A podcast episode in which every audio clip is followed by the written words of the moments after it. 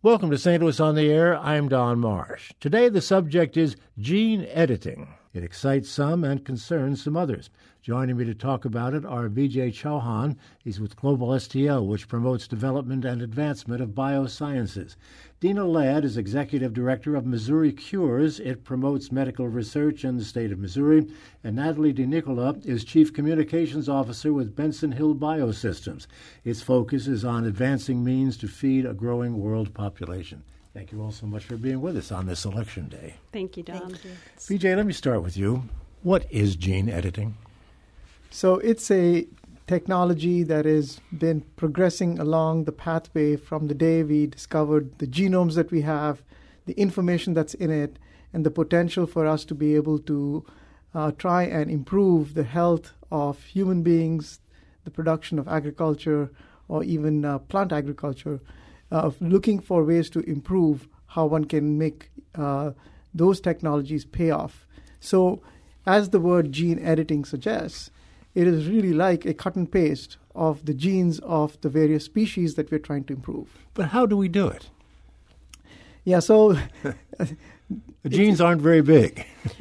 yeah, so the, the the remarkable thing, and I think Natalie will be able to speak to this also, is that uh, they have developed a enzyme-based technology that is able to go and identify the region of the gene that you want to target very precisely and then just like a scissor, cut and paste, uh, snip out the piece that you don't want, and uh, put in place the gene that you do want, uh, or even repair it. So it's a very precise uh, cutting and pasting, almost like you know home craft work, but at the level of the gene, hmm. Uh, and that's what this technology has been able to do very, very effectively. Natalie, it's, it's very, very difficult for me to comprehend what Vijay is talking about. What what can you add to that? Well. Um particularly for plants, which is where we mm-hmm. focus more of our fo- our efforts. So um, we know the, the different genes within a plant, and we're getting more and more information about what those different genes are.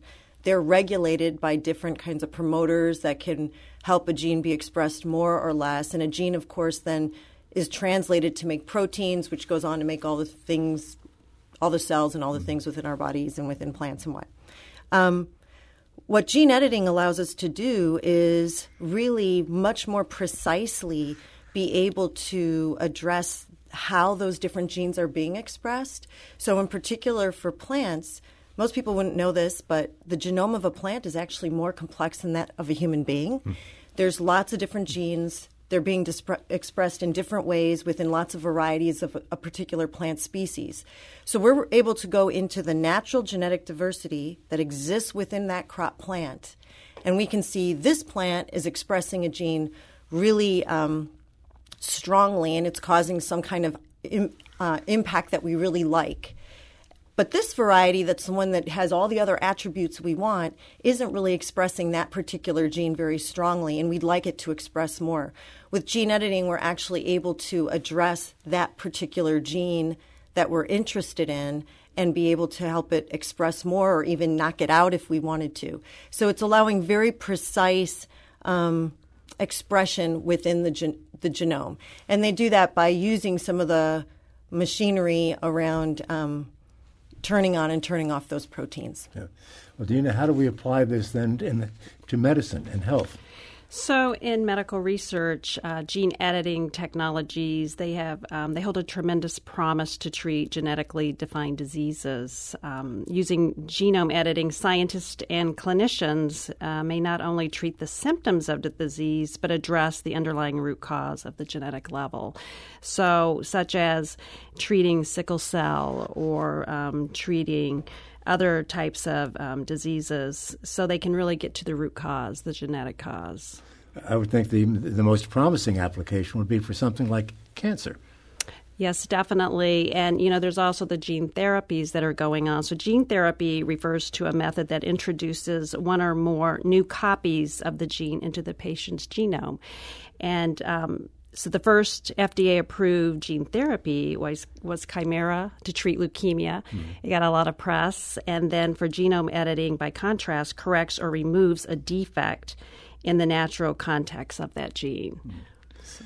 Vijay, are, are we tinkering too much with the genes, whether it be plant or in the human genome? So we are not tinkering that much yet, but you know the tool has the potential of creating so much opportunity that it creates that uh, this temptation, yeah. if you will.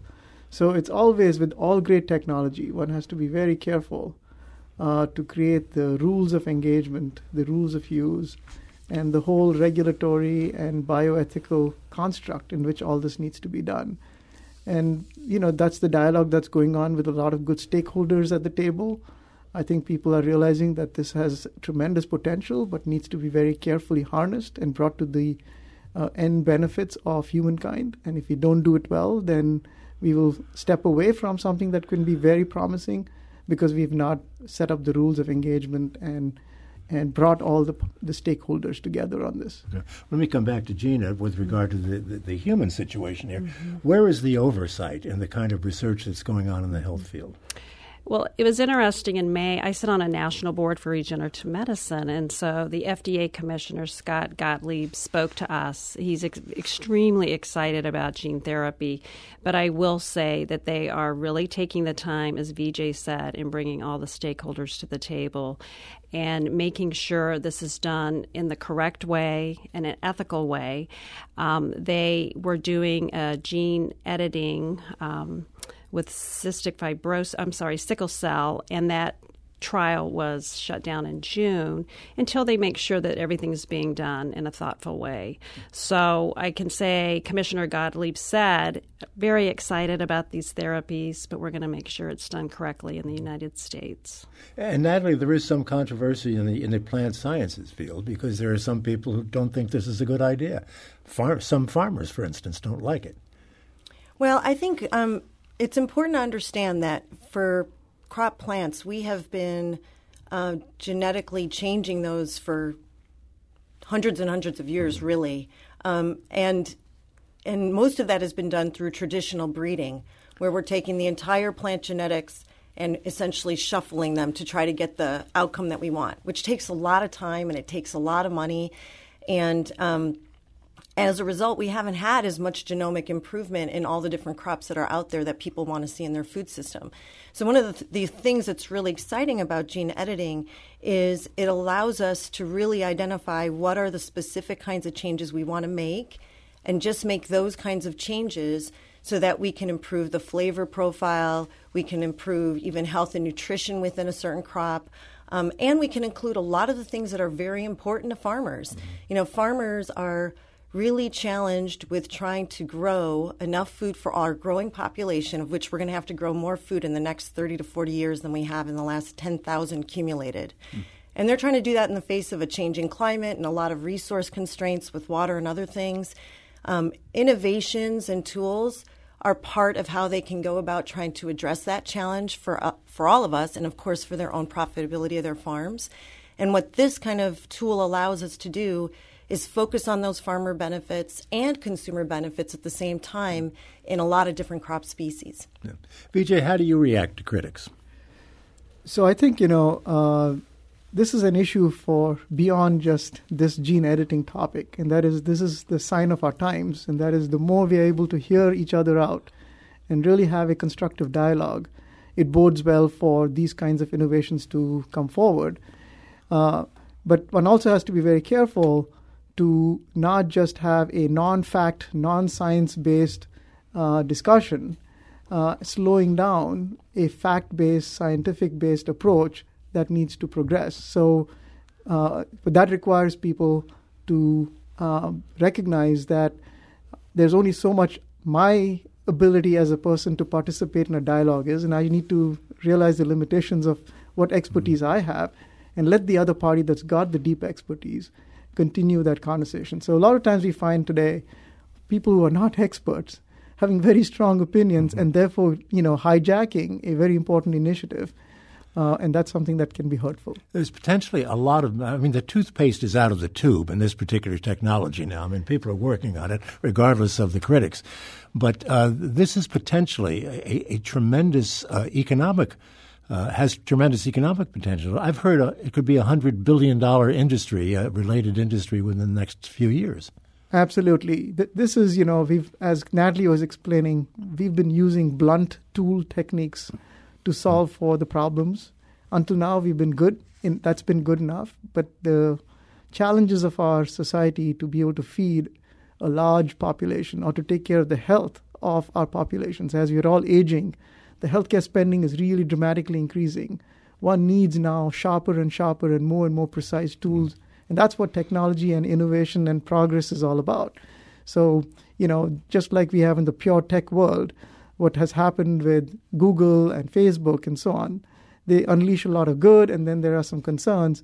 We have to navigate the same thing here. But at the end of the day, we have to find a way to bring these kinds of technologies in a responsible way into the marketplace. It's coming, like it or not. I mean, it, it, it has to happen, is the message I'm getting. And, you know, if you put on the global competitiveness landscape, it's a whole nother ball game. You know, the United States is doing a really good job of bringing this technology in a very responsible way. If you go to China, this has become a 21 21st century bet artificial intelligence, machine learning, gene editing. These are the technologies that China has placed a big bet on. And they're moving really aggressively, and they're going to leave us behind if all we do is have a debate that doesn't result in progress. Hmm.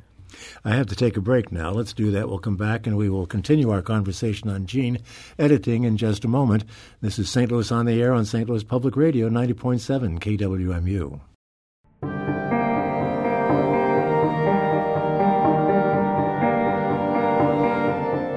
Thank you for listening to this St. Louis on the Air podcast supported by University College at Washington University with undergraduate and graduate programs part time evening and online. University College at Washington University offering world class education within reach.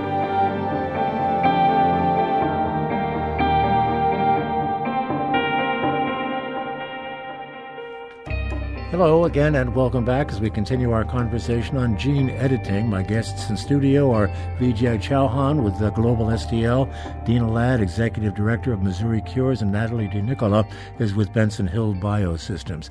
Natalie, how far can we take this? I mean, what what is the range? How far out can we see as to where we can go with this? Well, um, I think that one of the things that I find really exciting about this kind of um, tool is, as we mentioned, you know, there's some mega trends that we're up against in terms of feeding our population in a sustainable way.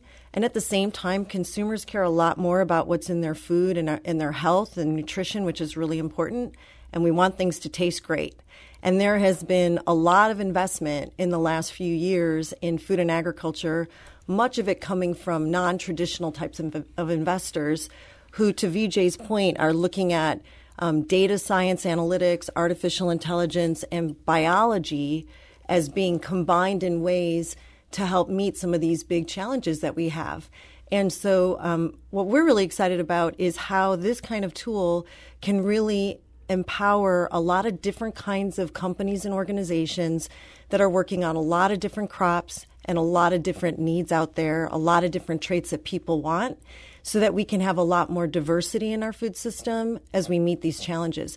Most of the focus in improving genetics in food and agriculture, a lot of it has been in just a few crops. In mm-hmm. fact, um, almost two thirds of our calories globally come from five crops. And so, but really, there's 30,000 edible plant species. Um, there's so much more that we, we can be doing in terms of improving pulses and legumes that are important for plant based proteins, for, in, for instance. Um, different kinds of leafy greens, even indoor ag- agricultural production of those, different kinds of um, specialty grains. So there's there's a lot of different opportunities out there, but there's also a lot of need. Right. Uh, Dina, let me ask you to look to the horizon and see how far you think that this can go in your field. Um, I think in the medical research field, it, it can go far, but as, as, as said, you know, in China, they are definitely outpacing us. But I think in the United States, I have to commend what the FDA and the NIH are doing and really making sure that this is done in a safe and effective way. There's, it's exciting to think about um, with genetic diseases being able to do gene editing so that perhaps someone's child is not born with, you know, sickle cell or mm-hmm. cystic fibrosis. So there's a lot of exciting opportunity in the medical research field, but it needs to be done in a safe and effective way. Where would you like to take it, Vijay? I, I, like to play the optimistic side of this to the potential. I think this has got the potential to really address some of the big, big challenges that we have as we age, uh, as we are born with these uh, diseases that can be addressed very, very efficiently and dramatically improve people's lives. Uh, so I think the technology has a great potential, and the pathway to getting there, if we do it brick by brick, with the uh, communities involved behind us, then I think the potential is unlimited. We have a caller, uh, Tom, calling from St. Louis, who wants to get into the discussion. Let's bring him in, and I'll invite I'll invite other calls as well. It's three eight two eight two five five. That's three eight two talk. So uh, let's go to Tom first and see what he has to say. You're on the air, Tom. Thank you, Don. Um, I want to ask if my line of reasoning uh, makes sense to any of your guests. Uh, uh, when we eat a traditional apple or uh, bite of fish, um, we are consuming proteins, chemicals, molecules that uh, are familiar to our physiology. Everything in that bite uh, is already known to, inside our cells. But with some of this genetically uh, modified material, we're creating new proteins, new molecules that are unfamiliar, and the downstream negative effects of those uh, new things could be years or decades uh, down the road in the lifespan. And while some of the animal models will screen some of those effects out, they're not going to catch everything. And for that reason, uh, I wouldn't want my kids uh, being exposed to, you know, uh, foods or medicines that are unnecessary. Um, maybe they help keep costs down for the producers, but they they're a risk for me. Now, on the other side, uh, with medicines, if I had a life-threatening condition, that might be a risk that I'm willing to take. But uh, I, I'm skeptical because of the profit motive driving a lot of this research. I'm very skeptical about, uh, you know, blue watermelons. You know, that might be fun and it might make somebody a lot of money, but uh, I'm not going to be one of the first people to eat that. Uh, Tom, thanks for the call. How about who'd like to take that, particularly with regard to what we're learning today may turn out to be something quite different down the road. Do you, Vijay, do you want to start with that? Yeah, you know, one has to be, you know, Tom is uh, making a lot of valid points about how this technology has to have real benefits for all the stakeholders. And if it only has benefits for the folks who are developing it and has unknown risks for the folks who are being sold that this is a great thing, uh, then that's not a win win proposition. Uh, so one has to be very careful and listen to what Tom is talking about because uh, there are some good examples of uh, where he's coming from. On the other hand, uh, there are ways in which one can cl- create a very clear case for what the problem is, how much value society places on addressing it, how a technology may be gene editing or something else, or you know what mankind as a whole figures out as a way to solve for it, and then make sure that when it is brought to the marketplace, all the research has been done to make sure that it will provide the benefits and will be safe. All of that has been done, uh, and that's how we have progressed as a species. If we just sat and did, just did what we always did a thousand years ago, we wouldn't be where we are today. Mm-hmm. Uh, so I think progression of technology has to be done responsibly, but I believe that there is a way to do that, and it's not an all or nothing. Medina, have you, you given any thought, uh, you and yours, to this notion that what is applied today and seems to be working today could have uh, negative results down the road? Well, I certainly think that the researchers that I work with here in Missouri and certainly around the country, and um, I just was at a gene therapy um, symposium out in um, San Diego with a lot of companies who are in that field. And I do have to give kudos to the researchers. I mean, they really take this seriously um, as they go forward with their, you know, gene editing and so forth. And they're not going to move at a pace um, until a fast pace until things are really looked at and um, safe methods are put into place.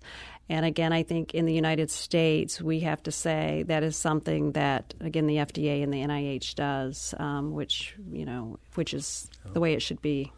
Natalie, it seems that St. Louis is pretty well positioned uh, in, in, with regard to this field, the whole gene editing field. Why, why is that? Well, um, I mean, for our medical community, that's one one strength. But in the food and agriculture area, in particular, um, we are here in the heartland where we have um, agriculture a main part of our economy in our state. There's about 100,000 farms employing about 400,000 people, and it represents about two thirds of our land areas in, in agriculture. Um, but I think it also we also have in our particular city quite a bit of um, talent and expertise around plant biology, and we're seeing that getting combined with things like data analytics and data science and machine learning capabilities so that we can actually become quite an epicenter of being able to combine these things together. And, and if I can make one point to your last caller, because I do think he raises uh, you know good questions, and it's great that he is asking questions. Um, in food, breeding through plant breeding, um, which we've been doing for a long time, we're actually really shuffling the entire plant genome over and over and over again, trying to get the right exact combination of different traits we want. One of the things that's pretty neat about gene editing, and it's not the same in every single application, but in many of the applications, what we're really trying to do is look at the natural genetic diversity that already exists within that plant and then make smarter combinations faster rather than having to do such a long kind of breeding process. So it's really trying to work within the natural genetic diversity that already exists. And if I give an example of quinoa, you know, quinoa is a superfood, uh, nutrient packed, but it has a really bitter, bitter flavor from a particular um, chemical that it makes naturally.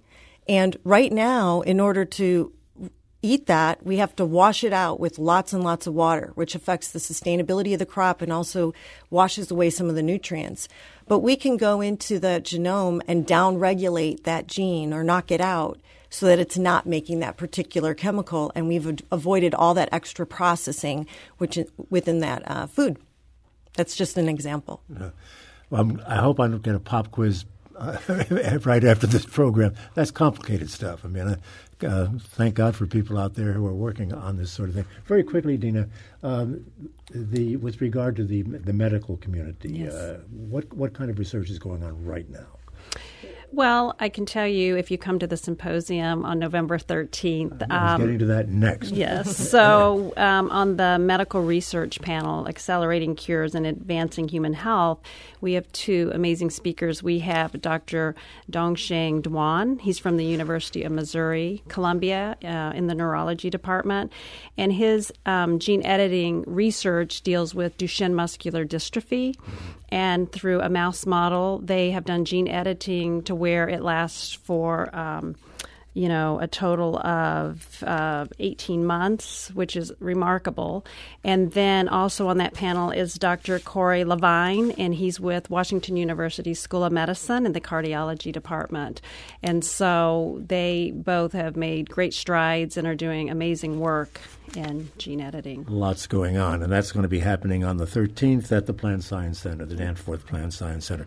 Just a few seconds left, VJ. In a few seconds, uh, what final thought do you want to leave us with? Yeah, I, you know, building on your earlier question, Don, I think St. Louis is really well positioned to be a major player in gene editing technology and the benefits that it will deliver for mankind on the human health side, on the ag side, and also on the animal side. We'll leave it uh, at that. Thank you all so much for being with us. Dina Ladd of Missouri Cures, thank you. Vijay Chauhan of Global STL, and Natalie DeNicola with Benson Hill Biosystems. Reminder that's uh, on the 13th from 9 to noon at the Plant Science Center. They'll have that event.